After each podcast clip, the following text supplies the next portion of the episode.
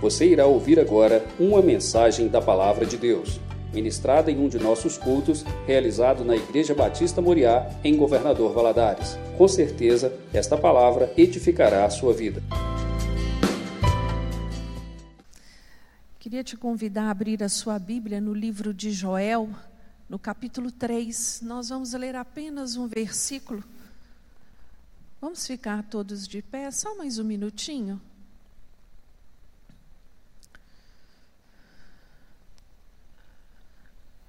Joel capítulo 3, nós vamos ler apenas o versículo 10. Forjai espadas das relhas dos vossos arados e lanças das vossas foices. Diga ao fraco, eu sou forte. Vamos repetir juntos? Diga ao fraco. Mais uma vez, diga ao fraco. Aleluias. Fecha seus olhos agora por um minuto. Vamos pedir ao Espírito Santo de Deus que ministre a palavra do Senhor ao nosso coração. Senhor nosso Deus, nós queremos, meu Deus, te louvar e bendizer o teu santo nome mais uma vez, aqui juntos, reunidos na tua presença. Meu Deus, que ambiente gostoso, que presença real do Senhor. Meu Deus, muito obrigado por tudo aquilo que o Senhor tem feito no meio da tua igreja.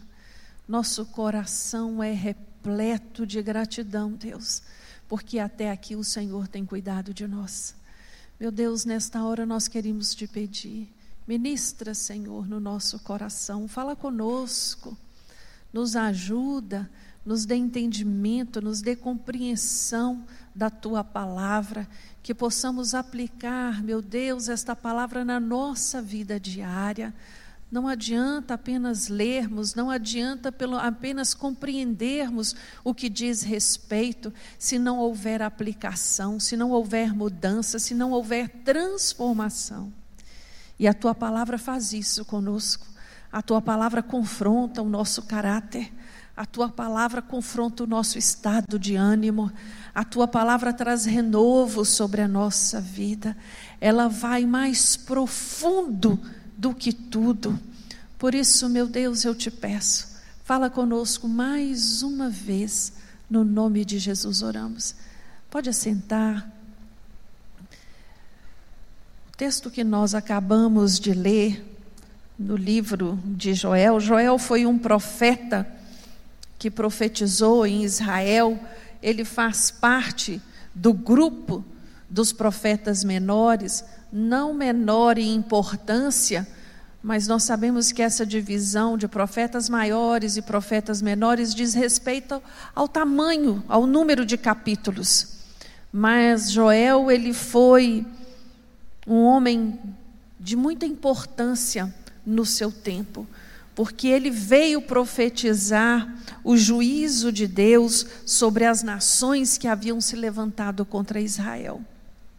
E aqui, no capítulo 3, ele vai trazer uma palavra de ânimo para aquela gente tão abatida na sua alma. E, e, eu acho lindo nesse texto, porque ele fala assim: olha, forjai das rélias forjai das vossas foices. Ele está falando aqui de ferramenta agrícola. Ele não está falando aqui para um povo soldado, um povo acostumado a, a, a manusear espada. Ele está dizendo aqui a homens e mulheres do campo, pessoas acostumadas a arar a terra, a plantar. E ele fala: usa dessas ferramentas que você tem e forja. O que, que significa forjar? Fabricar, modelar. Faz disso que você tem na sua mão espada para enfrentar o inimigo da sua vida, para enfrentar aquilo que tem te desafiado. Esse, esse texto ele, ele, ele fala para mim de uma forma muito direta, ele é um desafio a mim e, e a você a enfrentarmos o nosso estado de alma. Quantos têm andado abatidos? Quantos iniciaram esse ano desesperançosos? São tantas situações que acabam deixando de olhar para aquele que é o provedor, que é aquele que opera maravilhas na nossa vida, aquele que faz infinitamente mais o que pedimos ou pensamos. Estamos tão focados na dificuldade, tão focados no problema, que o nosso falar é um falar de derrota. É disso que Joel está falando com esse povo. Muda a sua maneira de falar, diga o fraco eu sou forte. Ah, meus irmãos, como é importante nós termos uma mente sadia diante das situações, diante das adversidades, diante das dificuldades. Como é importante entendermos o nosso papel. Às vezes, ficamos aguardando o milagre, a intervenção do Senhor, mas de braços cruzados, amarrados pelas dificuldades, derrotados nas nossas emoções. Joel ele traz aqui um alerta ao nosso ao nosso a nosso caráter como cristão. E esse livro, ele é tão pequenininho, são apenas três capítulos, mas é um livro tão rico em princípios para a nossa vida, para a vida de hoje, para o momento em que nós vivemos hoje. E quando Joel diz para este povo: forja das suas rélias e das suas foices, façam delas espadas. Eu me lembro de um texto que está lá em 2 Reis, no capítulo 4, quando uma viúva pobre vai procurar outro profeta, Eliseu, e vai descrever a Eliseu o que estava acontecendo na vida dela, o problema que havia se abatido sobre a vida dela. Seu marido havia morrido, o cobrador estava vindo à sua porta, queria seus filhos como pagamento dessa dívida. E Eliseu vai fazer uma pergunta para essa mulher, que eu penso que é uma das perguntas mais extraordinárias.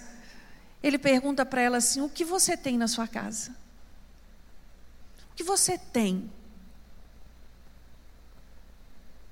E ela vai responder. Eu penso que o Espírito Santo de Deus trouxe a memória daquela mulher naquele momento, porque se você vê o relato dela, é um relato de derrota. Mas ela lembrou que tinha um pouquinho de azeite na casa dela. Um pouquinho. E o profeta diz a ela: volta para sua casa, pega vasilhas emprestadas e não poucas. Essa mulher creu naquela palavra, tomou posse daquele milagre, mas precisou dela ter um pouquinho de azeite para acontecer o milagre. Outro texto que me fala muito ao meu coração a respeito desta fala é Davi. Davi vai enfrentar um gigante, ele era um menino. E ali, diante daquela situação, o rei Saul oferece para ele o que? A armadura dele. Usa minha armadura, Davi. E Davi até tentou vestir aquilo, mas não deu certo. E Davi vai contra aquele gigante com a sua funda e cinco pedras. A funda era de quem? A funda era de quem, irmãos? De Davi. A funda era de Davi, era o que ele tinha, é o que ele vai usar. E aqui Olhando esses exemplos, nós sabemos que não foi a pedra e não foi a funda que derrubou o gigante, mas sim a confiança daquele homem em Deus, a confiança daquele menino em quem Deus é na vida dele. Essa mulher vivenciou o milagre porque ela creu, ela entendeu que o Senhor da vida dela era poderoso para operar. Às vezes, irmãos, nós não vivemos o milagre do Senhor na nossa vida por isso. Esquecemos daquilo que temos na nossa mão para fazer, esquecemos daquilo que temos na nossa casa para fazer. Eu, quando eu olho para esse texto de, do livro de Joel, eu sempre faço uma conotação desse texto com um que está lá em Provérbios de Salomão. Quando Salomão vai dizer assim: ó, se te mostrares frouxos no dia da angústia, a tua força será pequena. Está lá em Provérbios 24, 10. É, é necessário, meu irmão, minha irmã, atitude correta. Atitude correta diante das adversidades. Atitude correta. A atitude correta não é fugir, não é se esconder, não é ignorar o problema, não é fazer de conta que ele não existe. A atitude correta é enfrentar as adversidades que têm vindo na nossa vida. Este início de ano, talvez muitos de vocês estejam abatidos, desanimados pelas notícias, não é? Guerra na Ucrânia, crise política na América do Sul, crise energética na Europa. Se você observar o mundo inteiro cercado de más notícias. Em Valadares nós começamos o ano com quê? Com enchente.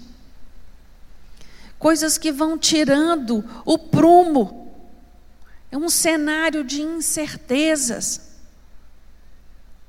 Mas nós cristãos temos que confessar todos os dias para que nossa alma escute aonde os nossos olhos estão postos. Nossos olhos estão postos em Jesus, o autor e consumador da nossa fé. Nossos olhos não estão no homem. Nossos olhos não estão nas autoridades. Nossos olhos estão em Cristo Jesus. Amém, irmão? Cristo Jesus. É Ele que morreu na cruz por mim e por você. É Ele que opera.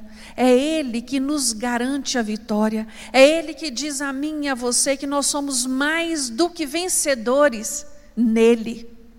É Ele. E quando nós olhamos para o Novo Testamento, mais propriamente dito para a igreja de Corinto, de Coríntios, nós encontramos Paulo falando algo parecido com o que Joel está nos dizendo aqui. Ele, Paulo, vai falar à igreja de Corinto sobre a nulidade da sabedoria do mundo diante da sabedoria de Deus em nós. Paulo vai falar da nulidade da força do mundo diante do poder que Deus, de Deus que opera em nós.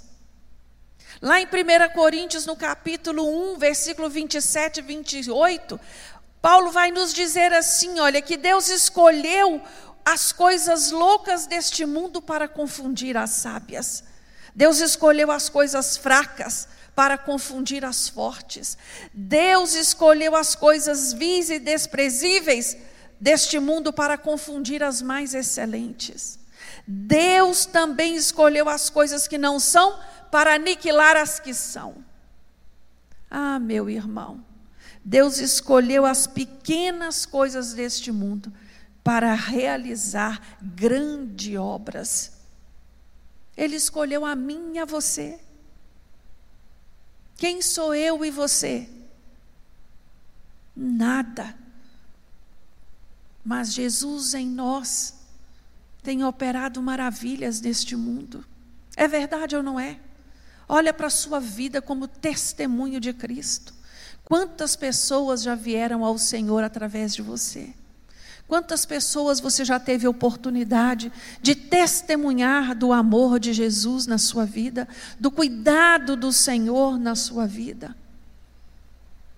Ontem, na reunião de oração, eu estava meditando no capítulo 43 de Isaías, aonde o Senhor vai falar sobre para que deixassem as coisas passadas, mas que olhassem para a frente das coisas novas que o Senhor tinha para fazer na vida daquele povo. Essa palavra fala muito ao meu coração, porque eu sei que o Senhor tem coisas lindas para fazer na minha vida e na sua vida. Tem coisas grandes para fazer através de mim e através de você. Às vezes olhamos para a nossa limitação, olhamos para a nossa dificuldade, olhamos para as nossas fraquezas e esquecemos quem é que nos chamou. Meu irmão, nós por nós mesmos, pela nossa inteligência, pela nossa força, nós não somos capazes de nada. É muito pouco o que podemos fazer mas quando damos lugar ao Espírito Santo de Deus a agir na nossa vida, nós experimentamos coisas lindas e maravilhosas. É tremendo. Mas o Senhor fala para mim e para você. Não olhe para a sua condição natural, mas olhe para a sua condição de servo você é servo do Deus Altíssimo. Quando nós olhamos para a Bíblia, nós vemos tantos homens na palavra de Deus aqui registrados que se dispuseram a servir ao Senhor, independente das suas fraquezas e das suas circunstâncias. Quando olhamos para a vida de Abraão, Abraão era um homem já velho, quando ele foi chamado para sair do meio da sua parentela, mas ele se dispôs a obedecer. Ele se dispôs a fazer aquilo que o Senhor havia pedido a ele, e ele se tornou pai de nações. Quando nós olhamos para a vida de Moisés, Moisés tinha 80 anos de idade quando foi chamado a liderar o povo para ser liberto do Egito. Ele não era um menino, ele não era um jovem, ele já tinha 80 anos. E não pense você que os 80 anos da época de Moisés era muito diferente, não, porque ele morre com 120. Ele vive só mais 40 anos durante a travessia. Quando nós olhamos para a Bíblia, nós encontramos Caleb. Caleb tinha 80 anos quando toma posse da promessa que havia sido feita a ele, quando jovem ainda. E Caleb vai dizer assim: Olha, eu, eu, eu, me sinto tão forte como no dia em que Moisés me fez a promessa. É o estado de espírito de se dispor a ser usado, ao estado de espírito de se dispor a servir. Temos vivido tempos difíceis, de, de muita apatia espiritual.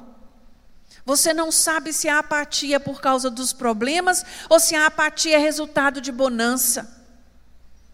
Mas as pessoas estão vivendo um evangelho muito mais ou menos. Estão tirando os olhos de Deus e colocando os olhos nas circunstâncias colocando os olhos nas dificuldades. As notícias ruins chegam e se desesperam. Eu sei que nós somos humanos, nós somos frágeis, eu sei que nós temos sentimentos, nós choramos por perdas, nós sentimos medo, mas nenhuma destas emoções podem ser a justificativa de eu ficar parado pelo caminho. É disso que Joel está falando. Diga ao fraco, eu sou forte. Nós vimos o exemplo de Davi, ainda um menino, mas foi movido pela fé e deixou uma lição ali para aquele exército, para aquele rei e para nós até os dias de hoje. A Bíblia fala de uma menina escrava levada para a Síria. Seu dono estava, estava leproso. E ela se deixou ser usada para testemunhar de um profeta lá na terra dela, que falava em nome de Deus, que pregava a palavra de Deus e que operava milagre. Ela não temeu pela vida dela, ela testemunhou. A Bíblia no Novo Testamento traz a, o testemunho de um homem pobre pescador, analfabeto de pai e mãe mas quando foi revestido pelo poder do Espírito Santo, a primeira vez que ele abre a boca para pregar, três mil pessoas aceitam Jesus. Pedro não fez isso pela sua capacitação.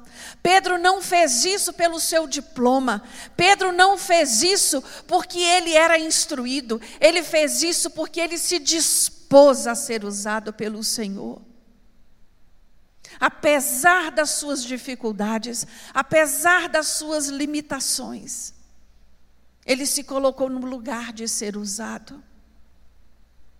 Meu irmão, minha irmã, é tempo de nos levantarmos. É tempo de dizer a nós mesmos: diga o fraco, eu sou forte. A palavra de Deus, ela deixa claro para mim e para você que todas as vezes que eu me sinto assim, que eu me sinto enfraquecido, que eu digo que estou fraco, que não vou dar conta, Jesus vem com uma resposta de ânimo a mim e a você, e ele diz: O meu poder se aperfeiçoa na sua fraqueza. Quando eu digo que não dou conta, quando eu digo que eu não tenho condição, que eu não posso, o Senhor vai dizer a mim e a você: você tudo pode em mim. Aleluias. Esta noite é isso que o Senhor quer dizer a mim e a você. Que tudo nós podemos em Cristo Jesus. Olhe para a sua situação e diga para você mesmo: eu vou vencer, eu vou dar conta, eu vou cumprir, eu vou fazer. Não deixe o desânimo abater a sua vida. Não deixe o desânimo impedir você de cultuar a Deus. Não deixe as circunstâncias impedirem de você vir à igreja. Não olhe para a direita, não olhe para a esquerda, não olhe para o homem, porque o homem é falho. Nenhum de nós está aqui hoje por causa de A ou de B. Eu me recuso a acreditar que você saiu de casa só para ver o pastor, ver os levitas ou os instrumentistas, não. Você saiu de casa e veio até aqui nesta noite para adorar o único que é digno de louvor e de adoração. Você veio aqui esta noite porque você sabe que necessita do revestimento e da capacitação do Senhor. Você veio aqui esta noite porque você tem entendimento do que significa o culto congregacional. A palavra de Deus nos diz que é na unidade que Deus ordena a vida e Deus ordena a bênção. Por isso que você está aqui nesta noite. Você está aqui porque você é carente do poder e da maravilha de Deus na sua vida. Se você veio à igreja por outro motivo, eu sinto te dizer, você veio para o lugar errado. Nós estamos aqui porque somos dependentes do Senhor. Irmãos, eu não vou cansar de, me, de dizer uma coisa. O culto online, ele é uma benção, ele é uma ferramenta muito preciosa para alcançar aqueles que estão acamados, aqueles que estão detidos, aqueles que estão impossibilitados de vir à igreja. O culto online não é um substituto. Você está entendendo o que eu quero te dizer, meu irmão? Você está fraco Declare ao Senhor: Eu sou forte. Digo fraco, eu sou forte. Digo fraco, tudo posso naquele que me fortalece. Aleluias. Louvado seja o Senhor pela sua vida nesta noite. Pela vida de você que saiu de casa. Pela vida de você que está nos assistindo agora. Deus tem operado maravilhas. Nós estamos num período de férias e nós sabemos que nesse período muitas pessoas viajam. E glória a Deus por isso, amém? Eu retornei das minhas férias essa semana, graças a Deus. Mas aquele que está aqui, venha ao culto, venha congregar, venha estar junto com os irmãos, venha renovar a sua força, venha renovar o seu ânimo, no nome de Jesus, amém? Vamos ficar de pé? O Senhor, nesta noite, ele quer renovar as suas forças. Eu não sei você, mas eu preciso do renovo do Senhor todos os dias na minha vida. Renovo na minha vida física, renovo no, nas minhas emoções, renovo na minha mente. Tem tanta gente sendo abatida pelos seus pensamentos. Hoje é dia de renovo. Coloca a mão na sua cabeça agora. Você vai ministrar na sua mente. A sua mente ela é lavada e remida pelo sangue de Jesus. A sua mente é local de habitação do Espírito Santo de Deus. Começa a falar com o Senhor. Senhor, controla os meus pensamentos. Traz renovo sobre a minha vida. Ó oh, Senhor, nós te damos graças. Graças pela tua palavra. Graças pelo teu renovo. Meu Deus, toca na mente dos meus irmãos aqui presentes e aqueles que estão nos assistindo nesta hora. Ah, Deus, traz, Senhor, equilíbrio emocional, traz ordem aos pensamentos, tira todo pensamento contrário à tua palavra. A tua palavra nos diz que nós devemos pensar em tudo que é puro, em tudo que é bom, em tudo que tem proveito.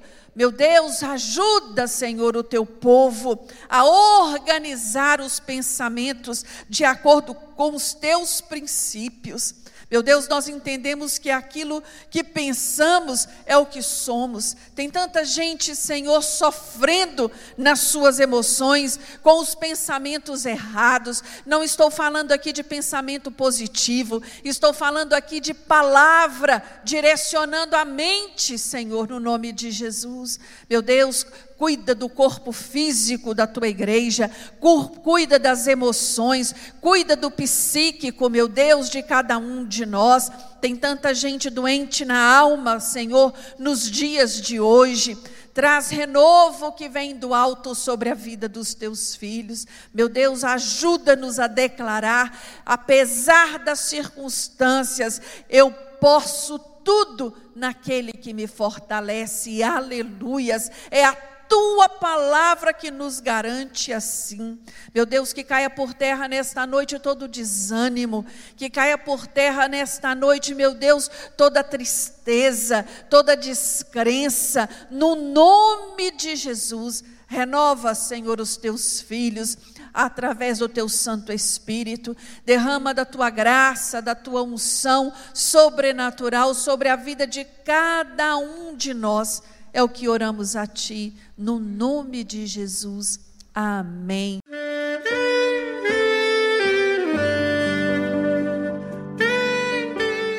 Querido amigo, Deus se interessa por você. Ele conhece as circunstâncias atuais da sua vida. Não hesite em buscá-lo.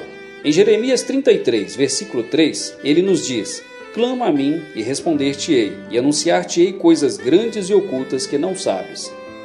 Esperamos que a mensagem ouvida tenha falado ao seu coração e que você e sua família sejam abençoados pelo Senhor Jesus.